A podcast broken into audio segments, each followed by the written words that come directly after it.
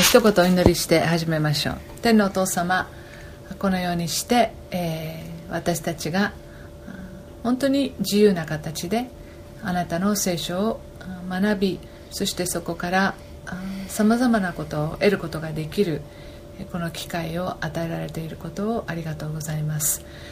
本当に聖書のさまざまな人物のストーリーを本当にあなたが赤裸々に私たちに伝えてくださり多くのことをそこから私たちは知ることができまた自分たちのための成長にも用いることができることを本当にありがとうございます。どうか今日学ぶ箇所を通して私たちに何が語られているのかそのことを知ることができますようにこの語る教えるものもあなたが導いてください。イエス様の皆によってお祈りします。アーメン。今日はですね、えー、ハガルです。創世紀の16章。そして後で、えー、創世紀の21章。を見ますけれども実は多分私があ一番好きな聖書のあ女性だと思います。はい、えー、そうですね、えー、一番好きだと思いますね。あの他にね尊敬してる人とか。あの、えー、他ねそういう人はまた他にこういますけれどもあのこう共感できるというかあうん。あこのストーリーがあって本当に良かったなと思います多くのことを私たちは彼女の人生から学ぶことができると思うんですね、えー、ちょっと読んでいきましょう。ハガル、えーえー、創世紀の16章の1節から16節ですね。で時々私のコメントを入れながら読むかもしれませんが読みます。アブラアブラムの妻サライは彼に子供を産まなかった。彼女にはエジプト人の女奴隷がいてその名をハガルと言った。もうここで止まります。アブラム後にアブラハムになる人です、えー、ユダヤ人たちの、えー、父と言われている人です。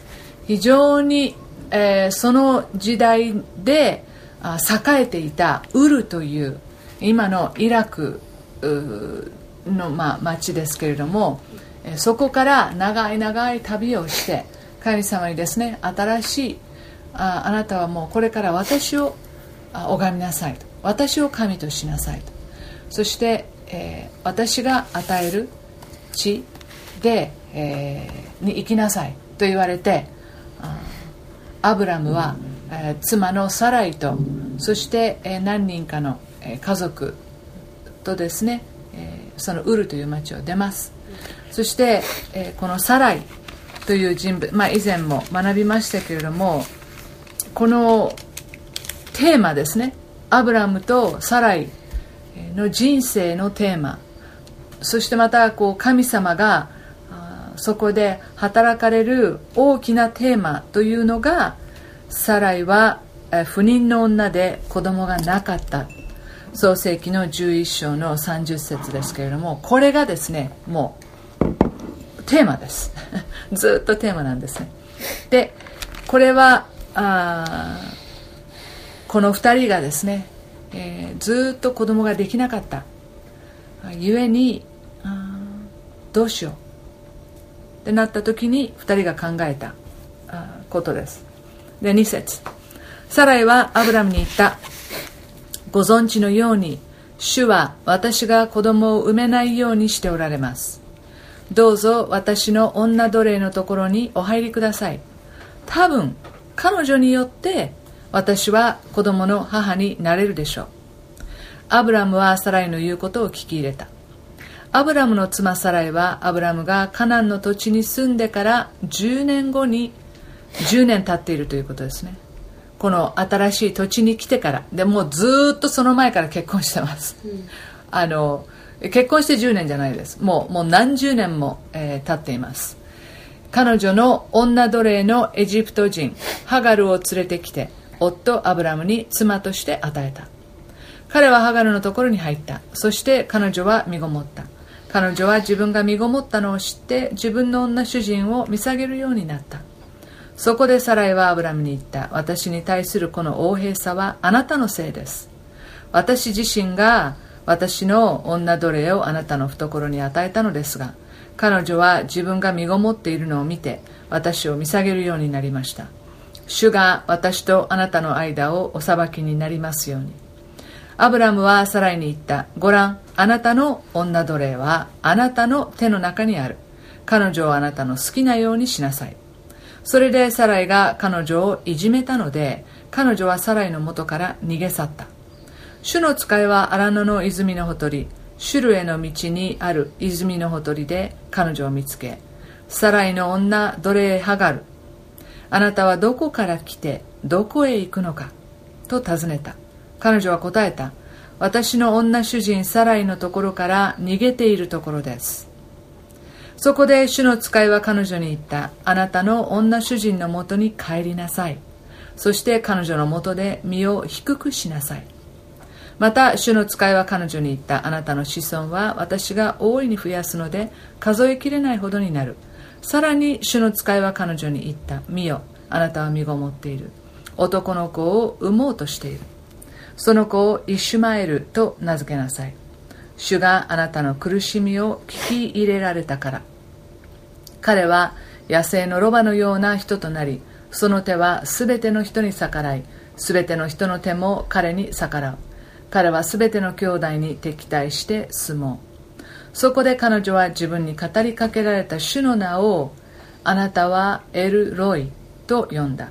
これはそれはご覧になる方の後ろを私が見てなおもここにいるとはと彼女が言ったからである。それゆえその井戸はベール・ラハイ・ロイと呼ばれた。それはカデシュとベレデの間にある。ハガルはアブラムに男の子を産んだ。アブラムはハガルが産んだその男の子をイシュマエルと名付けた。ハガルがアブラムにイシュマエルを産んだ時アブラムは86歳であった。確かサラは10歳ぐらい年下のはずです。ですから、えー、まあ、10代で、えー、結婚したでしょうから、まあ、これだけの期間、ま、子供ができていなかった。ということですね、えー、神様は約束してくださったんですね。この前に。神様は約束をしてくださいました、えー、あなたを大いなる国民としようと。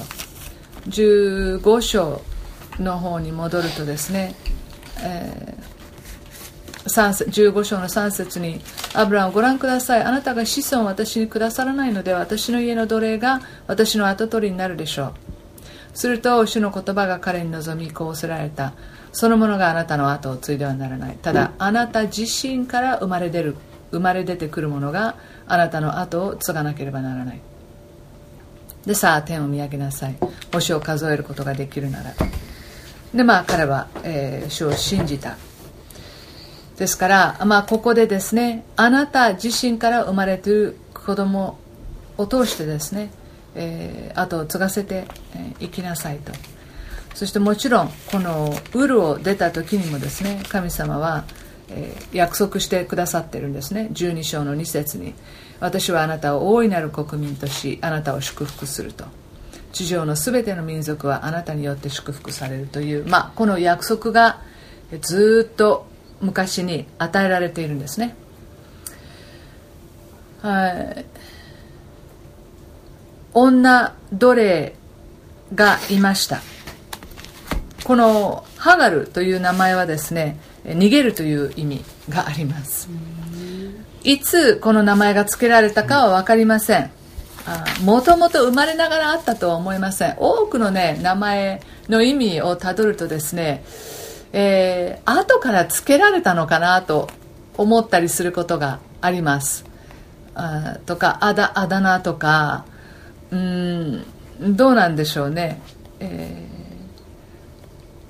ー、もしかしたらこのエジプトに以前いたんですね。アブラムとサライが。でその時にもしかしたら彼女はその頃、えー、黙って逃げてこの非常に裕福なあアブラムは非常にお金持ちおお金というか非常に裕福でした。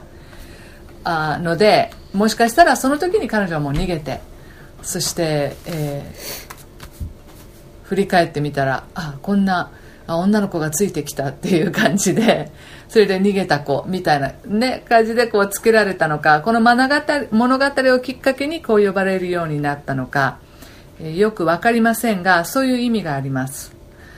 で、えー、確か新約聖書のキレモンの手紙の鬼下という人もあ私の記憶が間違ってなければ彼の名前も確かね逃げるっていうような意味があると思うんですね。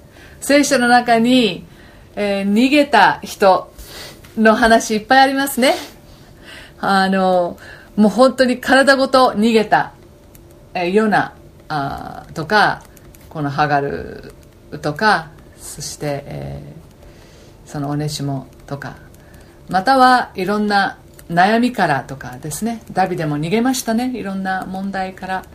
あそれをそれに面と向かわないで。で逃げた人たちのそして神様がそこにわざわざ行ってくださって連れ戻してくださるというね物語がいっぱいあります、うん、あ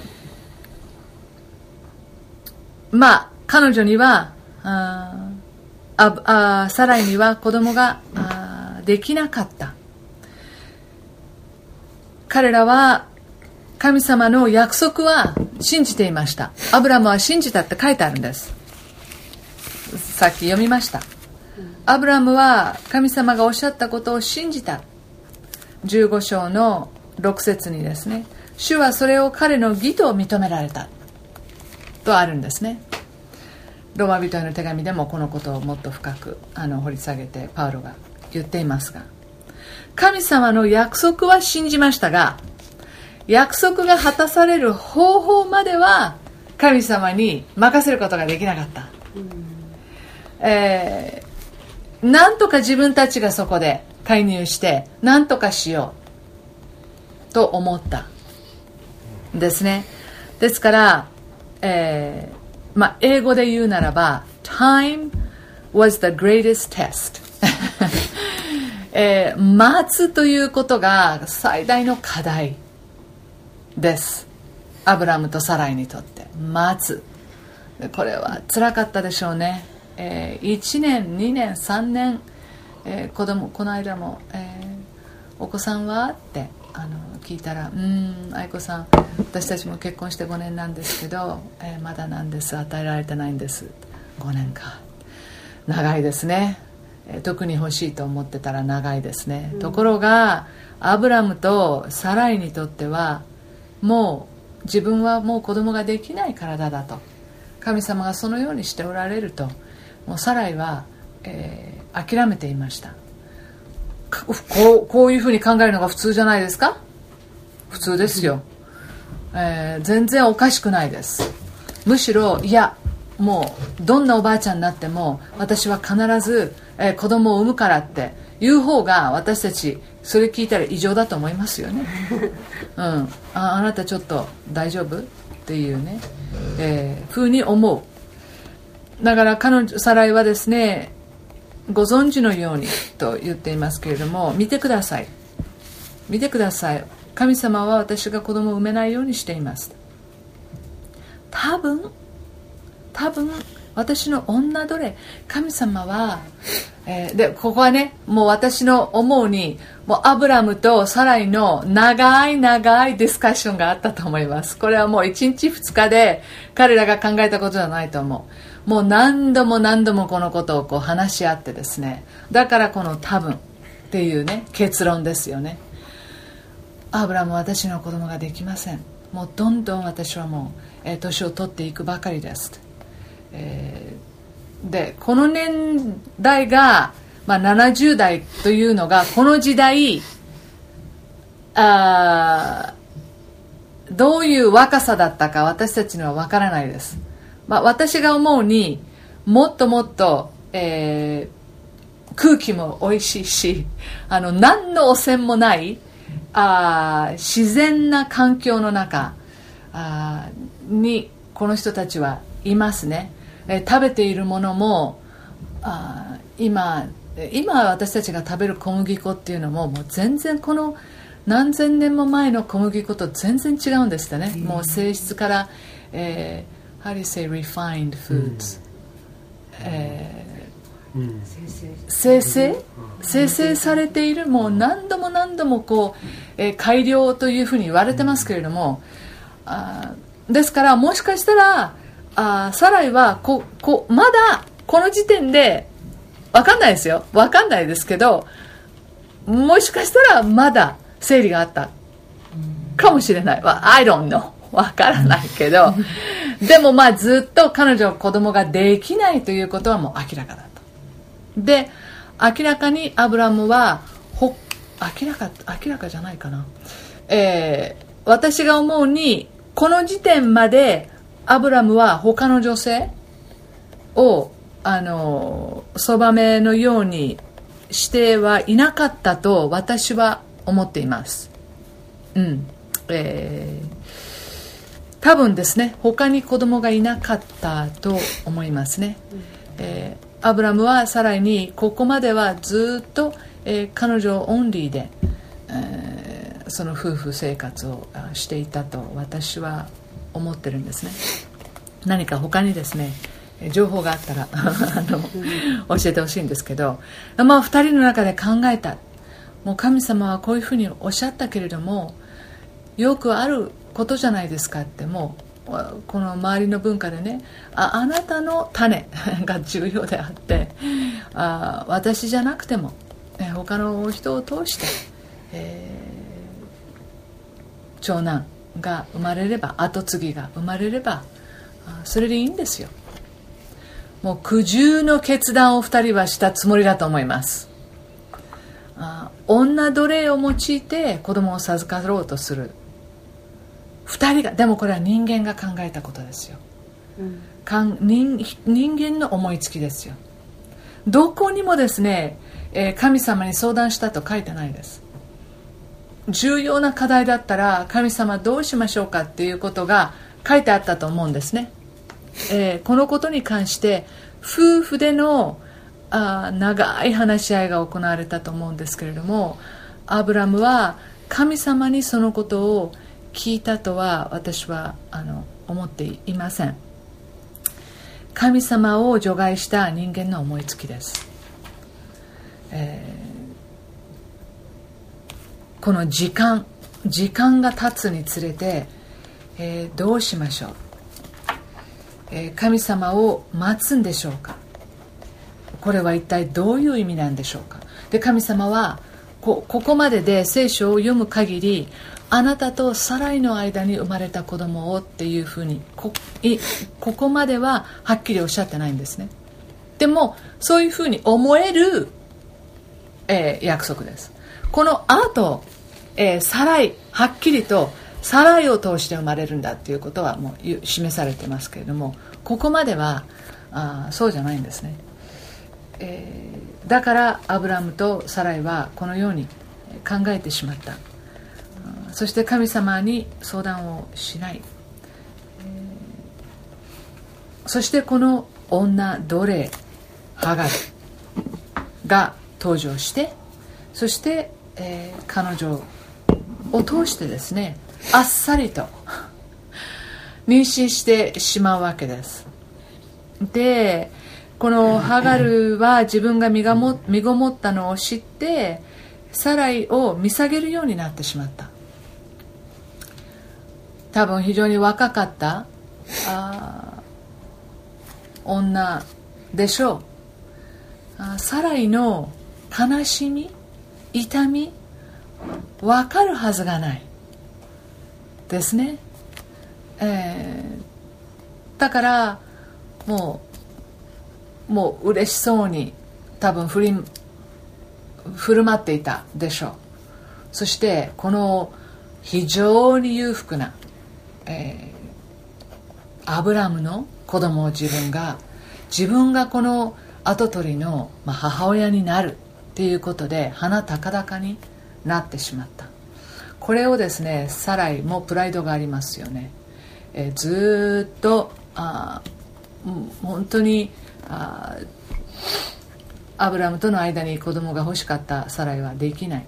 そしてやっとの思いで2人で苦渋の決断をしてあこういうふうにした。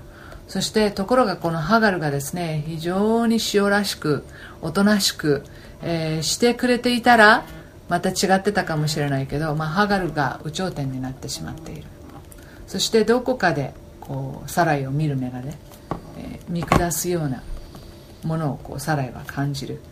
そうするとまあここで女のね、えー、この憎しみというか嫉妬ですよね。がいじめに変わるわけです。で奴隷ですから相当のことは覚悟しているはずですハガルも。奴隷という立場上あいろんなことはあ我慢する耐えるように自分の立場を分かってるはずですがそれでもサライのですね、えー、いじめには耐えられなかった。でサライはまあアブラムにもですねこう食ってかかるわけですね。もうこういうふうにこのこの奴隷がこうなっちゃったのもあなたのせいです。っていうね、えー、本当になんでこうなるの？みたいな。アブラアブラムはやっぱり何度もここが彼のこう弱い部分ででしてね、えー、非常に忠実な部分。非常にその信仰の熱い部分。があると同時に、えー、ガンって何かをこう言われちゃうとちょっと引っ込んじゃう。あところがありますね、えー、でまあ、もちろんタイミングもあったのかもしれないですよね。あでも明らかにサライはあアブラムとずっとウルから一緒にいてですねあなんていうのがこの2人の関係は非常に強い部分もあります、うん、もう彼女は言いたいことを言う、うん、思ってることを言う。でもアブラムもサライ分かってるよな。僕たちは一応兄弟だっていうことになってるからここはあの約束したよな。ウル出る時にっていうね、えー、そこはあのサラのところを学んだ時に説明しましたがあのでサライは、神様が私たちを裁いてくださいますように。ってでこのこれは何を言ってるかっていうと、えー、私が理にかなったことを言ってるのかあなたが言ってるのかどっちが正しいのか神様があきっとあ教えてくださるでしょうっていうことですね、えー、裁くっていうのは何か罰を下しますようにという意味ではなくて、えー、ね、誰かが裁く人がうんこれはこうですこれはこうですっていうことをはっきりとあしてくださるでしょう。その時にアブラムはもうここはサライに、えー、強く出られなかった。やっぱりサライの気持ちあを考える。そしてまたサライの女奴隷なんだからサライの奴隷なんだからサライがどのように彼女のことを扱うかは、えー、サライに任せるべきだというのが、えー、たとえその自分の子供を宿していたとしてもというのが筋。に思えたみたいですね。で任せた、まあ、君があもちろんいじめるとは思ってなかったと思いますね、えー、ちゃんと教育しなさい。もうあなたがどういうこう教育ね、えー、するかあなたにも任せるからあなたが教育してくれと言ったつもりだったと思います。ところがもうこのいじめがですねあまりにもきつくて、えー、逃げてしまった。7節にですね、えー、主の使いがハガルのところに行ったとあります。主の使いが彼女を見つけたとありますね。でこの使い主の使いというのはあんまり深く考えないでください、えー、主の使いは純粋に神様が伝えたいことを伝える、えー、管のようなものです。ですからこれがイエス様なのかとか神様なのかとかいやいやそれまた全然その、えー、天使。で天使の役割こういうふうにして人に現れる時にあその天使が言った言葉は神様が言った言葉。というふうに私たちは捉えればあいいと思います。この使いを通して特別神様がですねご自身を示されました。表されたんです。神様ご自身がハガルの。ところに現れたんです。皆さん誰がハガルを見つけましたか？神様ですね。神様はずっとハガルを見ておられたですね。そして非常に興味深い質問をします。そしてまたあなたはどういう人なのかまず先に言います。サライの女奴隷ハガルこれが彼女のいわゆるタイトルですよね。あなたはサライの女奴隷ですよ。ということですね。そしてあなたはどこから来ましたか？分かってますよ。そしてあなたはどこに行くんですか？どこに行くか分かってないことも分かってます。でも聞きます。これ非常に重要です。神様は私たちに聞くんです。あなたはどこから来ましたか？エデンの園でも神様はアダムとエヴァにどこにいるの？どこにいるの？分かってます。でもあなたは自分が今どこにいてどういう立場でどこに立ってるかお前は分かってるかってことです。分かってる方がいいよ。うん。あのそこからじゃあ解決の糸口が見つかるんだからっていうことですよね、えー、そしてどこ行くの？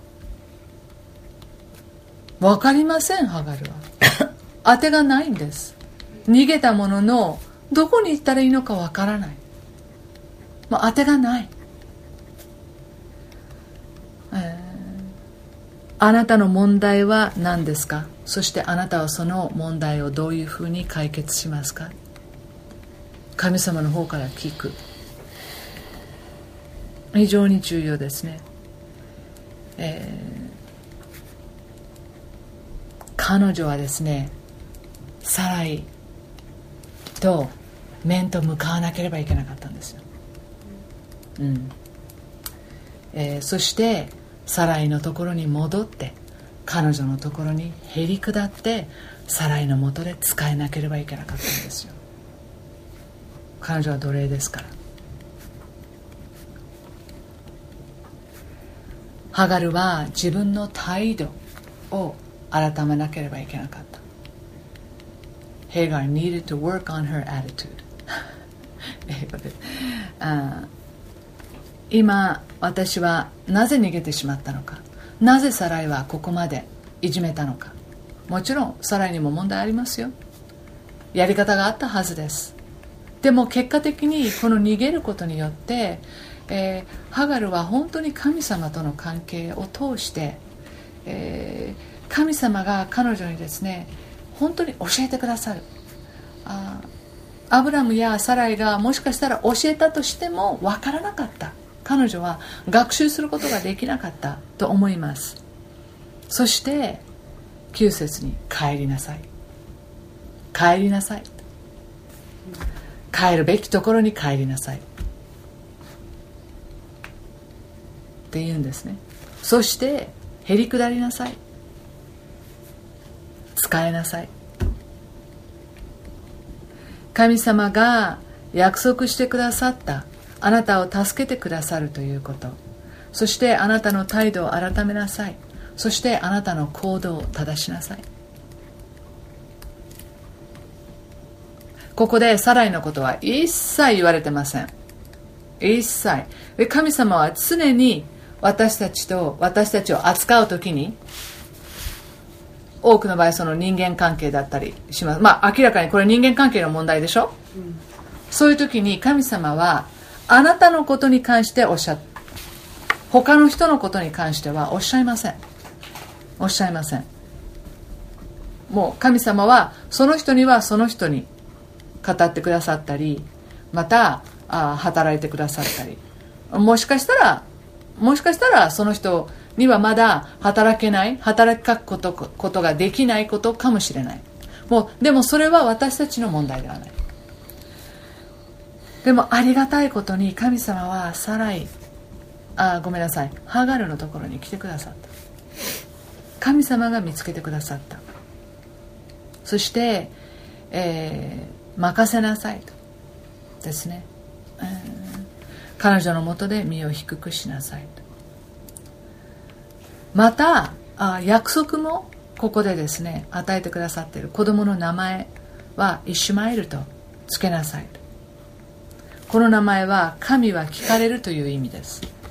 神は聞かれる。イシマヤ。イシマヤ。そしてですねここに私たち非常に励まされる11節の後半主があなたの苦しみを聞き入れられたから。ただただあなたの態度を改めて帰りなさい。へりくだりなさい。と言っただけじゃなくて分かってるよ辛かったよね。すっごく辛かったんだよね。だから逃げちゃったんだよね。分かってるよ。分かってるよ。それも言ってくださるだから本当に神様は深いところで理解してくださっている。ああ私ねだからハガルは戻れたと思うの。それ分かってくれなかったら戻りづらいよね。でもあ God knows. God understands. I hurt. It hurt. きつかったです。分かってるよ。あそれを神様分かってくださるんだったら私戻れます。私だったらそう思う。うん。そしてえー神様はこのイシュマエルという名前をつけることによってハガルがこの息子の名前を呼ぶたびにそうだ神様は聞かれたんだよなあの時。神様は聞いてくださる方なんだよな。毎回そのことを思い出すわけです。神は聞かれる方。God hears. God hears. Ishmael! あそうだ。今私が息子の名前を呼んだのをイシュマエルが聞いたみたいに神様も私が呼ぶ時に神様は聞いてくださる。そしてそれだけではない。ご覧になる神。13節。ご覧になる神。ああ神様は私を見る方なんだ。これは彼女にとって大発見だった。と思います。自分はずっと奴隷でこれからも奴隷で死ぬまで奴隷でずっとそこは変わらない。この子供を産んだとしても、えー、自分がですね正式に何かあ妻として、えー、迎えられたというようなあところはこうちょっとこうないのでそこは定かではありませんがあ彼女はそれでも、えー、主の主神が私を見てくださる。神が私を見た。見てくださっている。私のところに来てくださった。そして私はそれでも生きている。この奴隷のハガルにとってこれは大きなあ出来事でした。そしてこの井戸がですねそのことをみんなが覚えていくことができるようにハガルだけではなくですねこの井戸の名前までですね、えー、その神様の名前が付けられます。私を見られる生きておられる方の井戸という意味ですね。ベル・ラハイロイ。私を見られる生きておられる方の井戸。要するに私は神様を知っています。神様も私を知っています。I know him. He knows me. もうそのでねこのような直接神様が、え、来てくださった。この経験はサライにはないんですよ。だからって別になんかこう、えーえー、差別するつもりはないですよ。サライはサライで、えー、神様があ語ってくださってるかこところがあります。あなた笑いましたね。っていうね。あのところがこうあってエサレモもびっくりしちゃうっていう。でもこんなこんななんていうのかな。えー、あ私だったらある意味こうハガルの経験をあすごい特別だなと思いますね、えー、何が言いたいかっていうともう神様の神様の目に主人も奴隷もないんですよ。神様がその人のところに、えー、語る時にはそれもないんですよ。でもハガルは奴隷です。奴隷である彼女は自分の立場をわきまえて使えるというね、えー、その姿勢を貫くことが神様が喜ばれる。でこれからも辛いことがあるだろう。これからも耐え難いようなことがあるだろう。でも私は見てるよ。そのあ私は聞いてるよっていうね、えー、ことを彼女はあ経験することができた。なぜハガルは戻ることができたか。神様は私を常に見ていてくださる方だ私もあ本当にこの状況に私は耐えられるだろうか、えー、本当に耐えていくことができるだろうか、うん、精神的には逃げ出して、えー、しまった。でも戻ることが大きな私にとってですね個人的に、えー、励み慰めになった実はあの箇所ですね、えー、そしてこれで終わらない。皆さん。21章、えー、もっと辛いことがもっと辛いことが次に起きます。21章の8節からあ21節。さらに子供が生まれます。で、えー、その子供が父離れ、えー、血離れをします。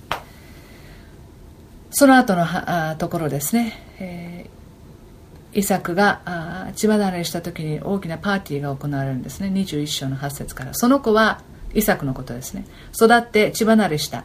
アブラハムは名前が変わっています。イサクの血離れの日に盛大な宴会を催した。その時サラはエジプトの女ハガルがアブラハムに産んだ子が自分の子イサクをからかっているのを見た。それでアブラハムに言った。このはしためをその子と一緒に追い出してください。このはしための子は私の子イサクと一緒に跡取りになるべきではありません。このことは自分の子に関することなのでアブラハムは非常に悩んだ。いいですね。この11節。いいですね。っていうか、うん、自分の子に関することなのでアブラハムは非常に悩んだ。すると神はアブラハムに仰せられた。その少年とあなたのはしためのことで悩んではならないサラがあなたに言うことは皆言う通りに聞き入れなさい。イサクから出るものがあなたの子孫と呼ばれるからだ。しかしはしための子も私は一つの国民としよう。彼もあなたの子だから。翌朝早く。やること早いね、えー、ここがねアブラハムのすごいところなんですよ、えー、忠実なところなんですよ。はっきり分かったらもう彼はすぐ行動に出る。これはアブラハムのねすごいところだと思います。あの後でイサクをね捧げる時もそうなんですよ。翌朝早くって。書いてあるんですけど、えー、パンと水の皮袋を取ってハガルに与えそれを彼女の肩に乗せその子と共に彼女を送り出した。それで彼女はベールシェバの荒野をさまよい歩いた。皮袋の水が尽きた時彼女はその子を一本の、えー、干木ですか？の下に投げ出し自分は矢の届くほど離れた向こうに座行って座った。それは彼女が私は子供の死ぬのを見たくないと思ったからである。それで離れて座ったのである。そうして彼女は声を上げて泣いた。声を上げて泣きますよそりゃ。ね。はい。声を上げて大声で泣きました。17節神は少年の声を聞かれ神の使いは天からハガルを呼んでいった。ハガルよどうしたのか。恐れてはいけない。神があそこにいる少年の声を聞かれたからだ。イシマエルですね。行ってあの少年を起こし彼を力づけなさい。私はあの子を大いなる国民とするからだ。神がハガルの目を開かれたので彼女は井戸を見つけた。それで行って皮袋に水を満たし少年に飲ませた。神が少年と共におられたので彼は成長し荒野に住んで弓を射る者となった。こうして彼はパランの荒野に住み着いた。彼の母はエジプトの国から彼のために妻を迎えた。まあこのからかっていたっていうところがですね、えいじめたように見えたのか。実際にそのいじめていたのか、うん、またはとにかくじゃれ合って、えー、すっごく仲良くしていたのか。ちょっと分かりません。でもどっちにしてもすっごく可愛がって例えばですよ、えー、仲良くしていたにしても、えー、いじめているようにしたあ見えたにしてもサラはですね直感的にあこれは問題になるな。ここはアブラハムは、えー、冷静な判断がもうできなくなってますね、えー、跡取りはイサクなんですよ。だからあサラサラはただただ感情的に、えー、もしかしたら感情的だったかもしれませんけれどもあ、うん、そうじゃなくてあこれは後々厄介なことになるなっていうことも思っていたかもしれません。あいずれにしろアブラハムはこういう決断はできなかったでしょう。えー、2人の息子をですね、えー、どのように扱えばいいのかアブラハムはずっと悩んだと思います。だからあ無情に見えます。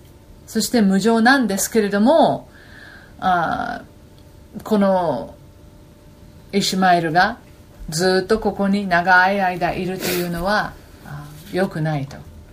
考えたですね、えー。で彼女はあそのように、えー、サライが言ったことに対して、まあ、アブラハムは神様から直接ね、えー、悩むなと。あ彼女が言った奥さんが言ったことをねそのままにしなさいって、えー、しかあイサクがあなたの子孫と呼ばれるんだよ。これは私が決めたことですと。しかしあなたのもう一人の子供イシュマエルも一つの国民にしますよと。彼もあなたの子供ですから。ということで、えー、まあ彼らは彼らからすると追い出された形になりますね。もうイシュマエルは子供じゃないです。もう思春期の男の子です。どれだけこれが彼にとって大きなことだったか？まあ想像がつきますよね、うん、このあと本当に荒っぽい青年になったっていうところも今の、えー、心理学の人からすれば、まあ、こうなって当たり前だっただろうみたいに、えー、解釈するかもしれないですよね。彼の怒り、えー、トラウマが彼をこのようにさせたみたいなね、えー、いうふうに言うかもしれませんけれどもでまあ2人だけだったみたいです。誰も他にあなんか召使いとかが一緒についてったようではないですね。この記事を読む限りではたった2人だけで荒野をさまよう羽目になってしまった。で多分多分ですけどハガルはエジプトの方向に向かって、えー、歩いていったと思います、えー、何らかの道もあったでしょう、えー、でもあとうとうですね、えー、本当はすぐ近くにすぐ近くにですねあの井戸があったんです。でもそれを見つける手前でハガルはもうもうダメだ。ってなっちゃって。そしてあ息子ももう水がないのでああもう彼ももう死ぬしかない。でお坊ちゃんだったと思いますね。ここまでのイシュマエルはね。本当に裕福に育って何の苦労もすることなく育ったのでこういう荒野での生活とか荒野でのあどういう生き延びる方法とかも、まあ、このまだ知らなかったと思いますね。そこにまたまた神様が介入してくださる。何もすることができない。また息子が死んでしまう。また彼女は逃げ出しますね、えー、息子が死ぬ姿を見るに忍びない。ああともう彼女はワンワンワンワンこう泣いてるわけです。でも彼女泣いてるんですけどイシュマエルも泣いてました。17節に神は少年の声を聞かれた。皆さん覚えてください。あなたの声だけじゃない。神様はあなたの子供の声も聞いてくださる。この少年の声を聞いてくださった。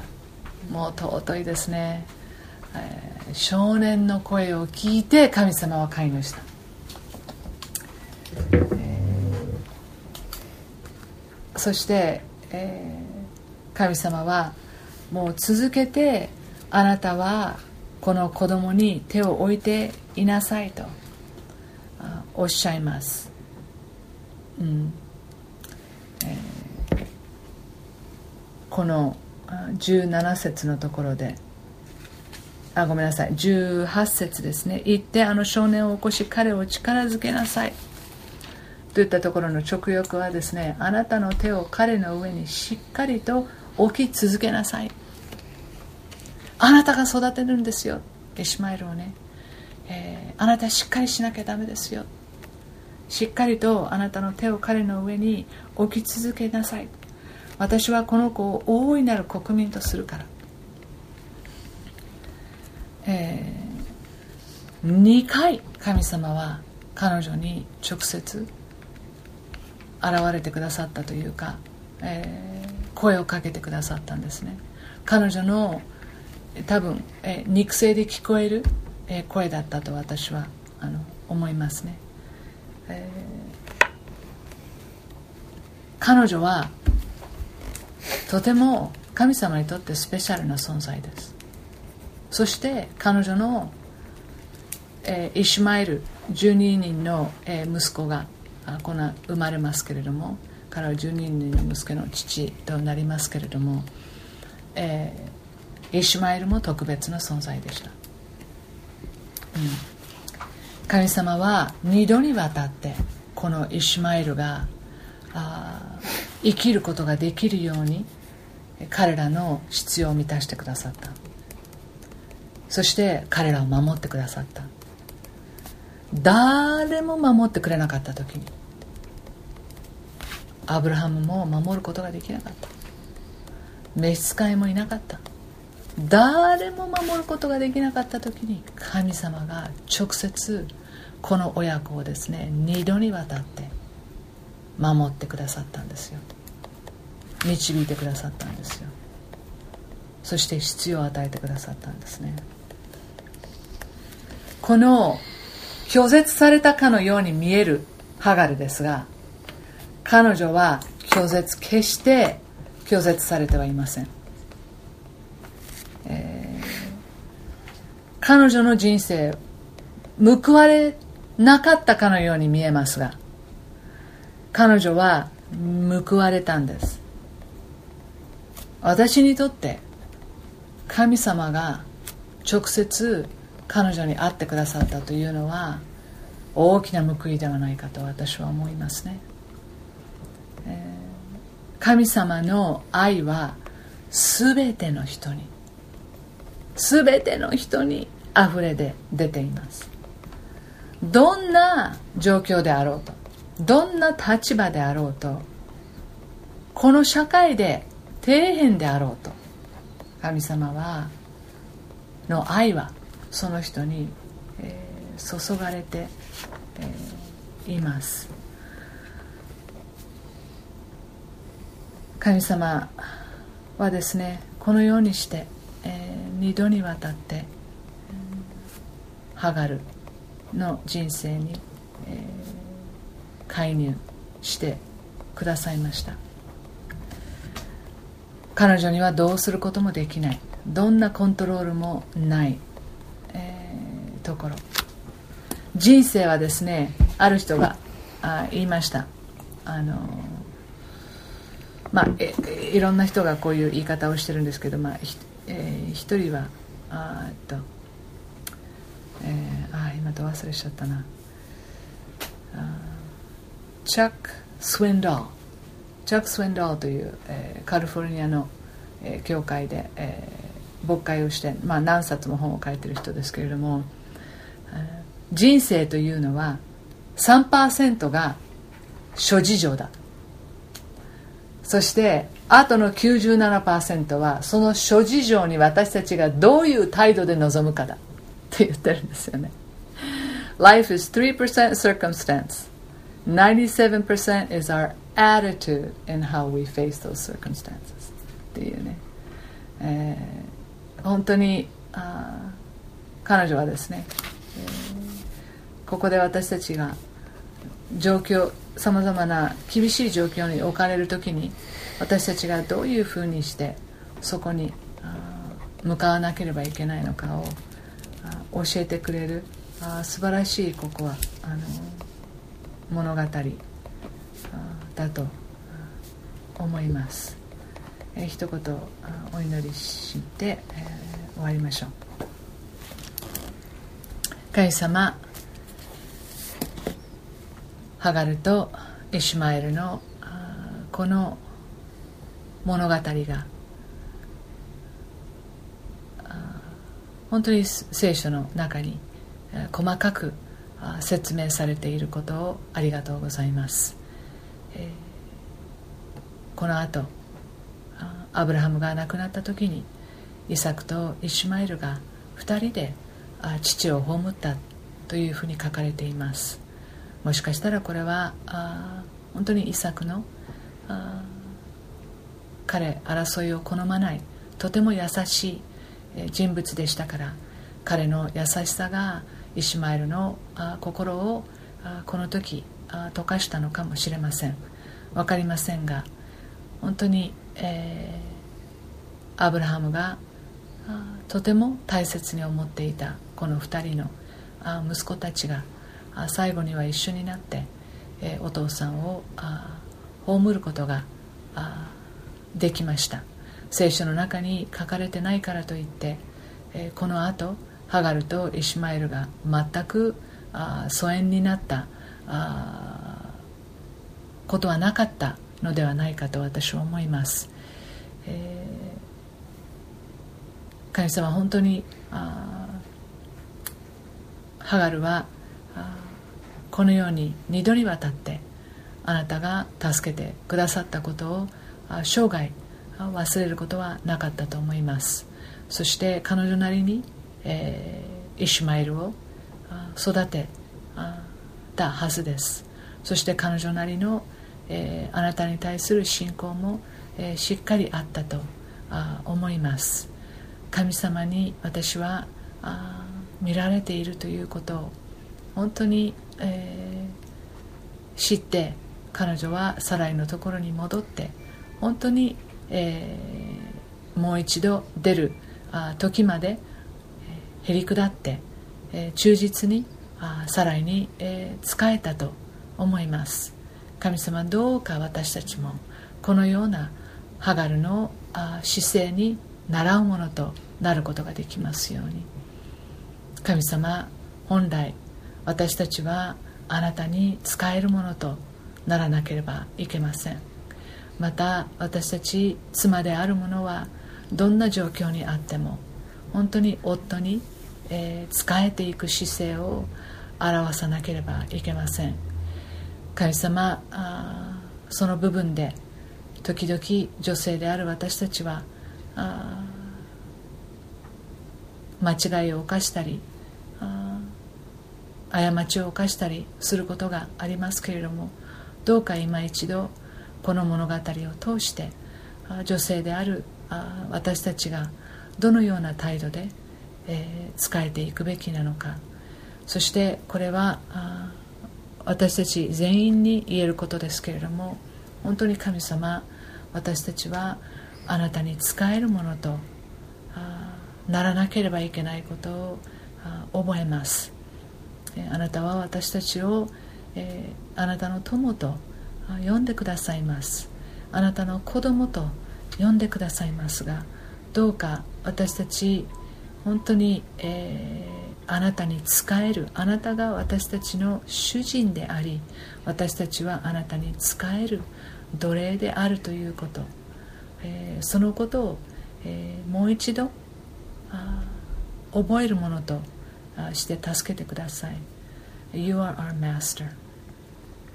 時には Master Jesus 本当に主よ主よという時に主というのは全てをの権威を持っておられる方であることを覚えあなたにどのように私たちが仕えていくべきなのか日々の生活の中で自分本位に、えー、働き自分本位に動いている、えー、私たちですけれども今日の学びを通してもう一度改めて、えー、どのようにしてあなたに仕えていくことができるのかを学ばさせてください。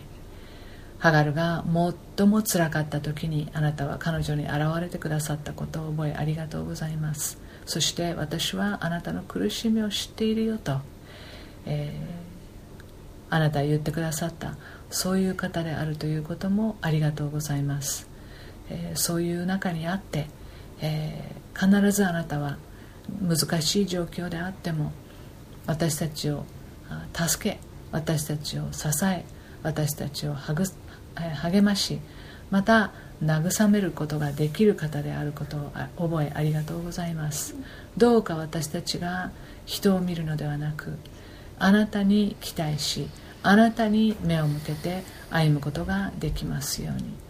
その中で必ずあなたは私たちがどの道を行けばいいのかまたあどのような態度を取ればいいのか必ず私たちの目を、えー、開いて、えー、導いてくださることを信じますからありがとうございます。今日の学びを感謝しイエス様の皆によってお祈りします。アーメン。